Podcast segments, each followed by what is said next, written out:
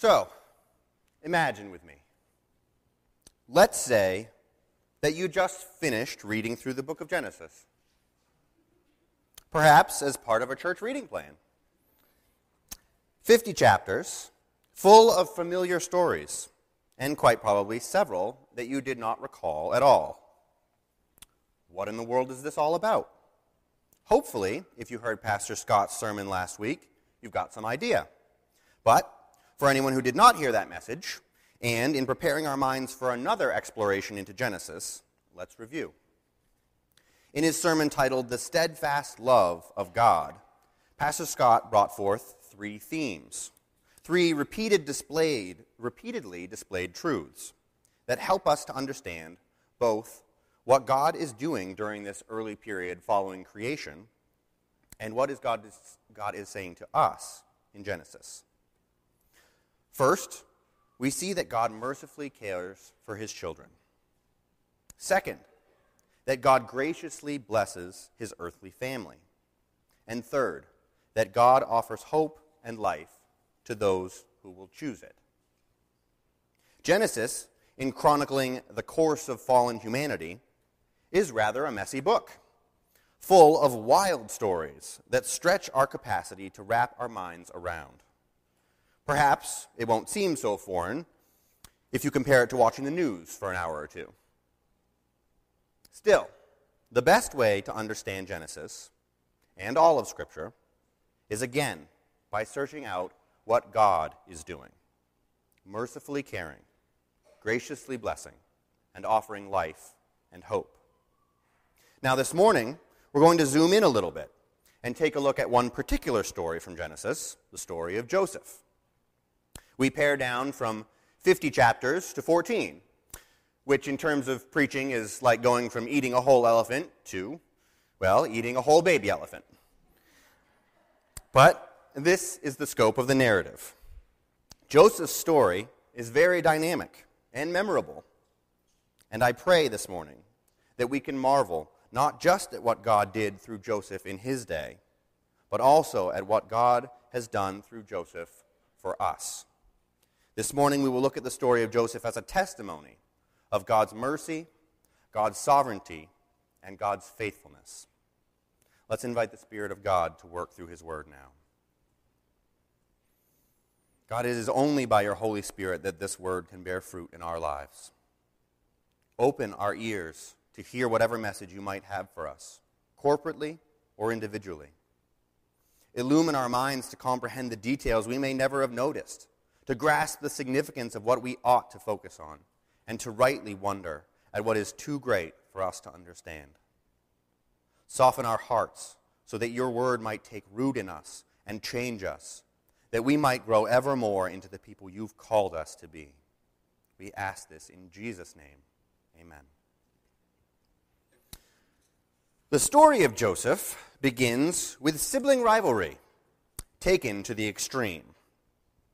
And it's clear from the way in which the stories of Genesis are laid out, both in their explicit and their implicit details, that this strife has been passed down. Jacob's 12 sons, of whom Joseph was the 11th, were born of four different mothers, two of whom were sisters deceitfully bartered away to jo- Jacob by their father, and who dealt with significant sibling rivalry of their own and the other two of whom were slaves of the first two. Do we need to go any further to find a cause for division within this family? Well, Genesis goes further. Jacob, the patriarch, shows obvious favoritism toward Joseph, which, if you didn't know as a parent, is both wrong and a good way to ruin your kids for life. Joseph, meanwhile, does nothing to help the situation. First, we read that he brings a report of his brother's bad behavior to his father, which we all know is a surefire way to make your siblings furious. And then he goes and tells everyone of these dreams he's been having. Dreams where, in essence, his brothers bow down before him in reverence. Whether Joseph might be naive, self righteous, or as Pastor Scott suggested last week, just tone deaf, is unclear. Certainly, from reading the rest of the story, we see Joseph acting righteously. But regardless, it is plain that in his youth, Joseph's words only made his brothers hate him more. And I wonder who among us here has experienced that level of hatred before. These biblical narratives seem so foreign at face value. These brothers are going to sell Joseph into slavery. But really, they're stories of people just like us who are living with the consequences of Adam and Eve's sin and replicating it in their own hearts. All of Genesis has been a spiral of depravity, a succession of evil that even a cataclysmic flood did not halt. After reading of Cain, of Lamech, of Sodom and Gomorrah, of Jacob and Esau, it should be no wonder to us at this point that humanity's sin might swell into violent rage for any number of reasons. The sons of Jacob hate Joseph's favored position, and perhaps even his righteousness. So much so that when the opportunity presents itself, they seize both it and their brother with murderous intent. Joseph is rescued from being murdered by Reuben the eldest, but is sold into slavery by his other brothers, who lie and convince their father that Joseph was killed by a wild beast. This terrible occurrence begins a years long series of very dramatic events for Joseph, in which the ups and the downs seem to amplify each other, but through which one point shines forth God is with Joseph. From being an unknown and foreign slave in Egypt, Joseph comes to oversee the house of Pharaoh's captain of the guard. Then he's thrown in prison for a crime he did not commit. Then God miraculously involves him in the realm of dreams again, this time giving him the interpretation of the dreams of others. Then he's forgotten and left in prison for two more years.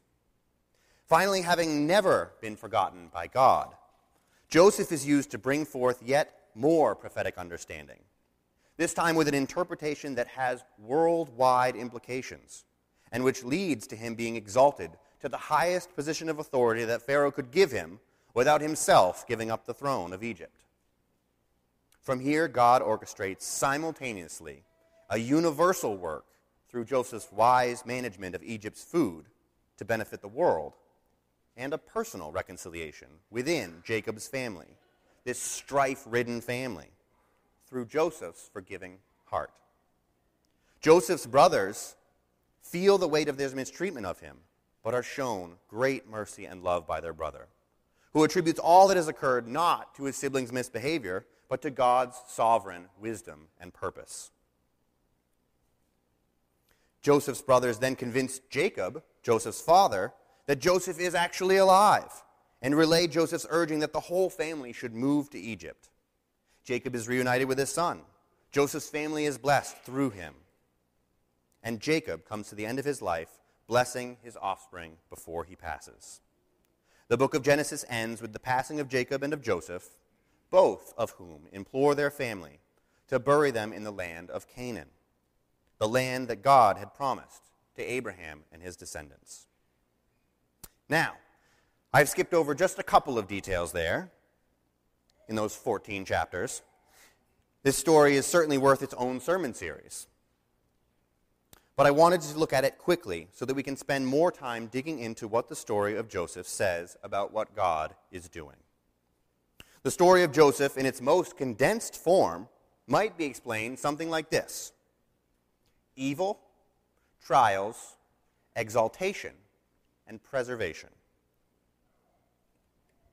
Joseph's brothers commit two callous acts of evil selling their brother and lying to their father. Joseph endures years of trials, experiencing the ups and downs and uncertainty of this life in rather more dramatic fashion than most. In God's good time, Joseph is exalted. Yes, in Egypt, but also before his brothers, just as the dreams of Joseph's youth, youth said he would be. And finally, Joseph's position allows him to preserve the lives of many during a severe famine, most notably his own family evil, trials, exaltation, and preservation. So, what is God doing through Joseph? let's look at three divine accomplishments in Joseph's testimony. First, God is overcoming evil. Up to this point in time, we've already seen God mitigate the flourishing of evil by such fearful acts as flooding the earth, confusing men's languages, and raining down sulfur and fire. And being that Genesis is only the first book of the Bible, we know that God will do much more to enact justice in a sinful and rebellious world. But it's worth noting that the most far reaching and impactful actions of God in Genesis to deal with sin do not come in the form of punishment, but rather grace and mercy. God chose a man, Abraham, to enter into covenant and to bear a hereditary blessing, so that through his offspring all nations would be blessed. Jacob, Abraham's grandson, is shown to bear that blessing despite his own sinful actions. And it is clear in this narrative that Joseph does as well. As the generations of Abraham's children progress, we don't see sin in remission, but we do see God's faithfulness advance with each successive act of grace toward an unworthy people.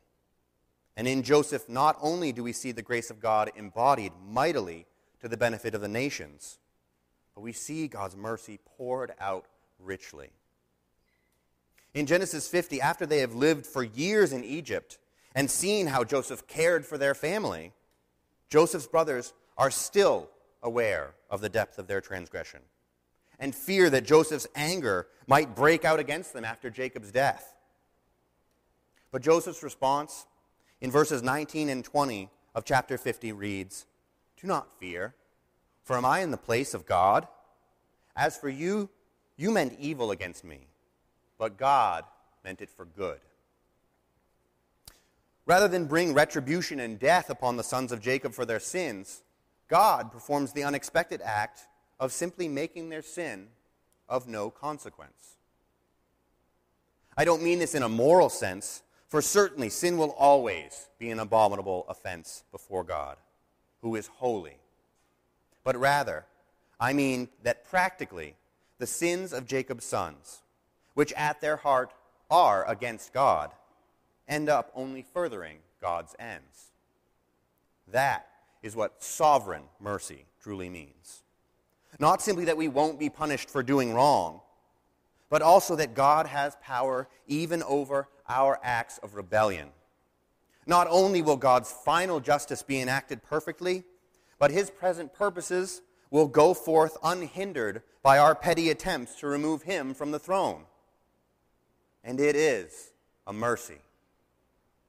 Our sin, our self focused decisions, and self worshiping attitudes are always destructive, are always perverse. Imagine if God were to let us have the full fruits of our wickedness. Humanity would have ended long ago. But in His mercy, we have seen time and again God spare us and those around us the painful consequences of our sin. And we've seen God go further and use pain and suffering in the very center of his plan to redeem us.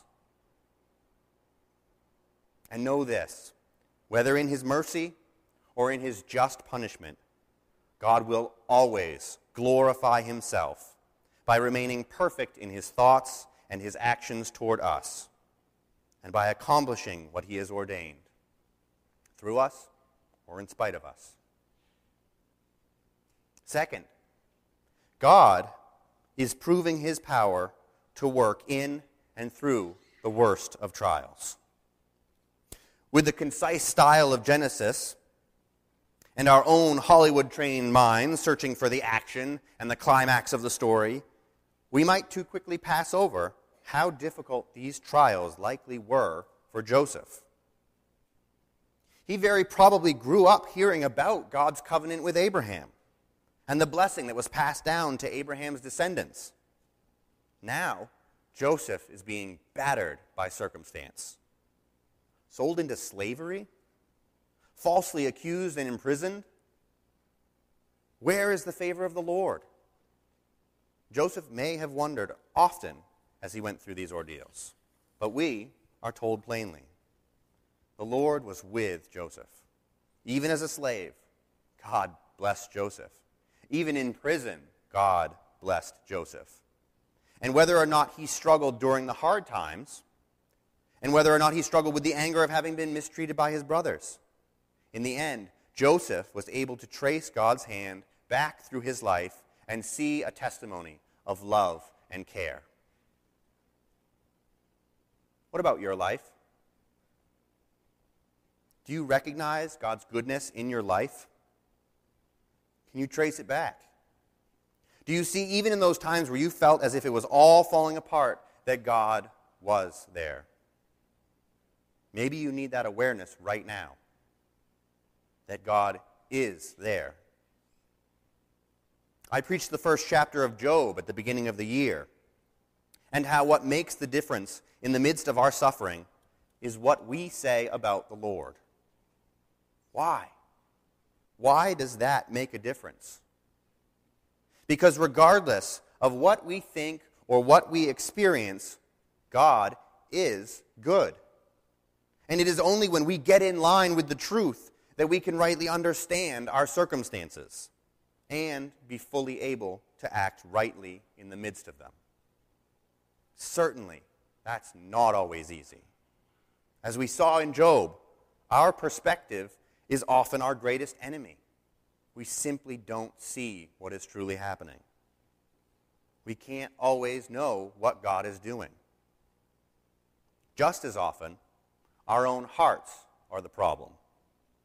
We've decided that our misery is our excuse to pursue our own ends. That is a lie. Perhaps our circumstances aren't our fault. Perhaps the feelings we feel in the midst of them aren't wrong. But when we get to that place of distress, where we don't see a way out, we've come to a place of choosing.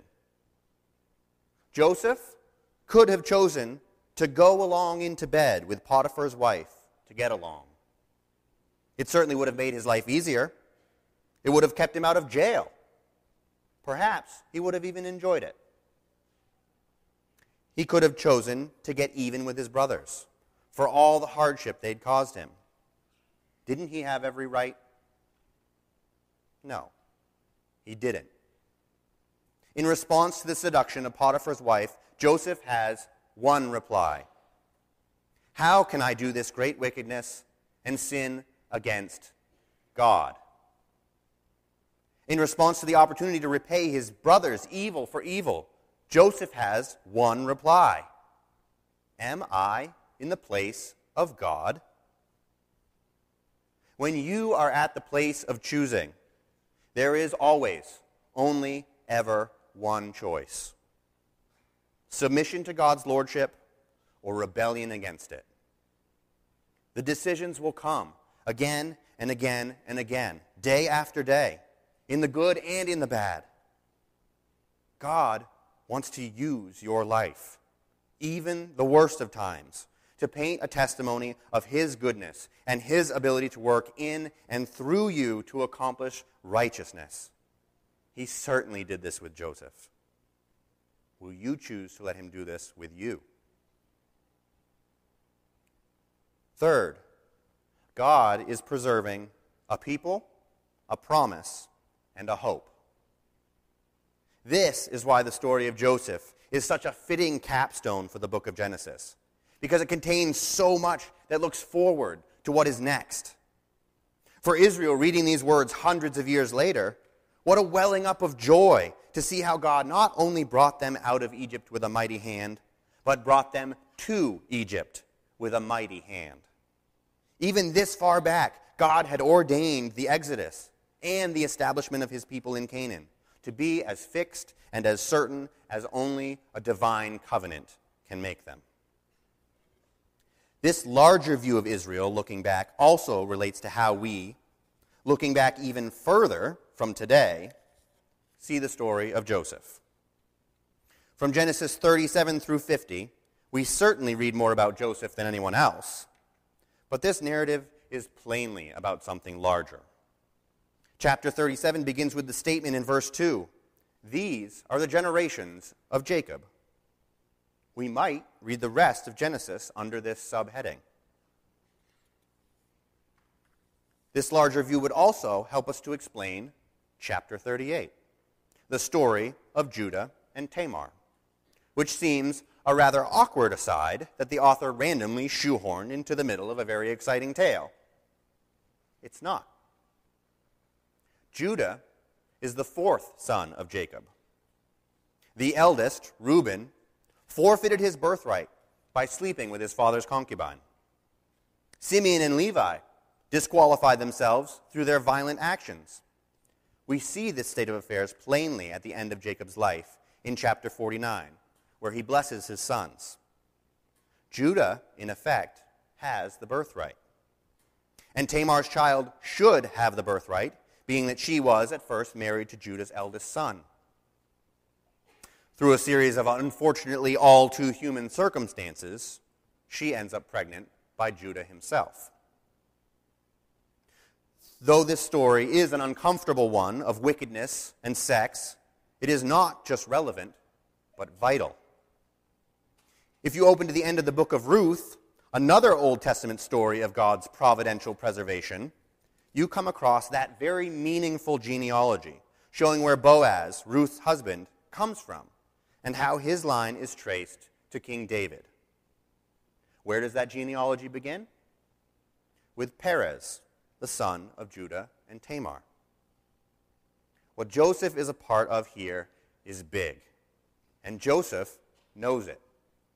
If I had to pick a central verse to these 14 chapters, it would most likely be chapter 45, verse 5. This is where, after recognizing his brothers among the many who come to Egypt to buy food and survive famine, after testing them multiple times, after leaving them terrified and convinced that God is punishing them for selling Joseph into slavery all those years ago, Joseph makes himself known to his brothers and acts graciously toward them. Starting in verse 4 So Joseph said to his brothers, Come near to me, please. And they came near. And he said, I am your brother Joseph, whom you sold into Egypt. And now do not be distressed or angry with yourselves because you sold me here. For God sent me before you to preserve life. Did you catch that? Not to preserve your lives, not even to preserve many lives, to preserve life. This very general and powerful statement opens the door to a line of reflection that ought to inspire us with wonder. Yes, Joseph was used to save many lives in that day including those of his father, his brothers and their wives, and his nieces and nephews. A miraculous event for which God deserves full praise. But how much more did Joseph preserve as a willing agent of God's purposes?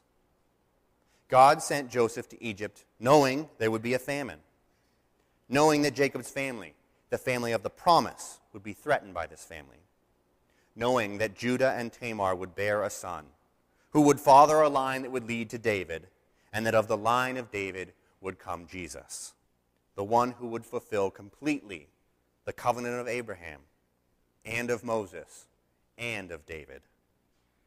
Jesus is the promise fulfilled, and Joseph is used by God to preserve that promise.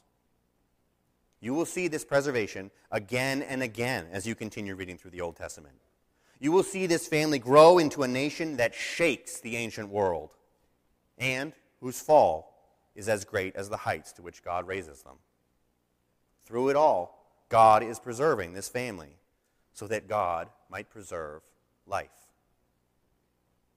Without Christ, there is no life. God told Adam and Eve that if they sinned by eating the forbidden fruit, you shall surely die. Paul makes a more universal statement the wages of sin is death. What in this world is not tainted by sin and not destined for death, both in the physical and much more importantly in the spiritual, without some sort of intervention? Jesus is that intervention. He is our hope. And through Joseph, that hope was preserved. remember the one story this morning, church. And remember it as you read through the Old Testament, no matter how obscure the passage. This story leads to Jesus. Jesus is the one who offers you life, such as even Joseph could never have dreamed. Jesus is the promise that God's presence and God's blessing is available to you, just as it was to Abraham and Jacob and Joseph. And Jesus is your hope amidst all that life has to throw at you, as well as your hope for beyond this life. We go from here with the same duty as Joseph to honor God. Our life will be a testimony. Will it be of how we surrendered to God's will and became swept up in the majesty of his kingdom? And how no preacher need explain the gospel to our family and our friends and our neighbors because not only did they hear it from us, but they saw it lived in us? Or will it be of how we pushed back, how we rebelled, how we reserved for ourselves those parts of our lives that we couldn't bear to give over and let God be the Lord of because we were too afraid of not being in control, or we were enslaved to our desires, or we didn't understand who it was whose blessings and whose loves we were rejecting. Let God conquer your heart. It will save your life. Even if you've been a churchgoer for 50 years, you still must choose to serve Christ each day. Each choice is a brick building the edifice of our testimony. May our lives be as beautiful a testimony as Joseph's of how God is using our faith and obedience to accomplish his purpose for his glory. Let's pause for a moment of reflection.